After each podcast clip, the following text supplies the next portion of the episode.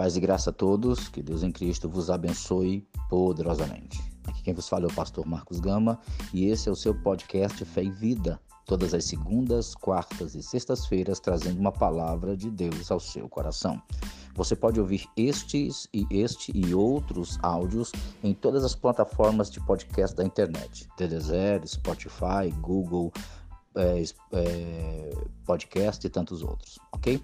Bem, já concluímos o mês de setembro e no mês de setembro nós trabalhamos a temática fé pós-pandemia. A minha oração é que realmente Deus possa ter lhe abençoado. Neste mês nós vamos trabalhar uma outra temática que é fé e inteligência. Né? Fé, a capacidade de acreditar e a inteligência, a capacidade de pensar, de raciocinar.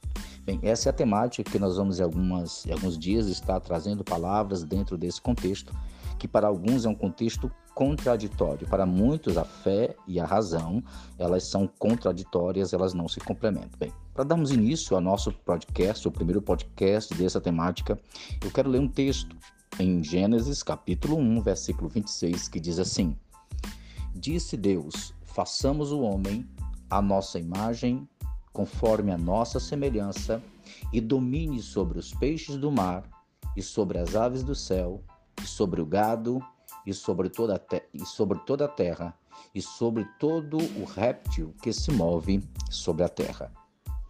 Nesse texto, nós vemos a composição da, da criação. O Senhor diz que deveria ser feito o homem, façamos o homem. Aí já é uma ilustração, uma aplicação sobre a Trindade. Façamos o homem conforme a nossa imagem, a nossa semelhança e domine. Perceba que na construção do ser humano foi dado por Deus a habilidade a este ser humano para gerenciar, para organizar.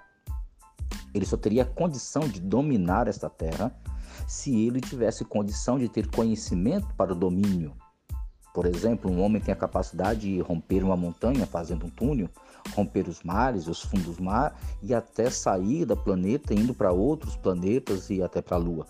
Isso tudo o homem conseguiu através da capacidade, da razão, do conhecimento que ele tem de gerar conhecimento, ensinar conhecimento e ampliar o conhecimento o, a razão, a inteligência do homem promoveu ou promove até hoje o homem a uma melhoria de vida, uma capacidade maior de vida, de existência em tantas outras áreas.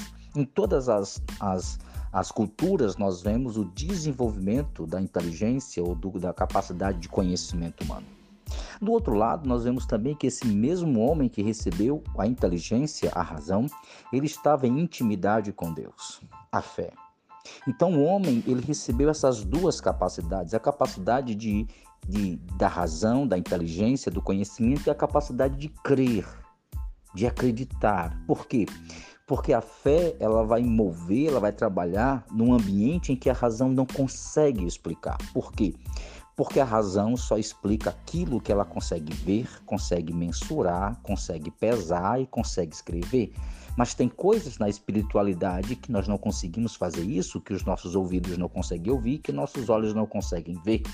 Por isso que é importante a fé. Muitos dizem que há um conflito entre fé e razão. Na verdade, há o conflito quando este coração não se rendeu à fé. Há muitos cientistas que são homens de Deus, homens tementes, e são profundos conhecedores da razão, do entendimento, do conhecimento. Filósofos, matemáticos, físicos e tantos outros, provando que fé e a razão, elas foram feitas para andarem juntas, elas não são antagônicas, elas não são opostas, elas precisam andarem unidas.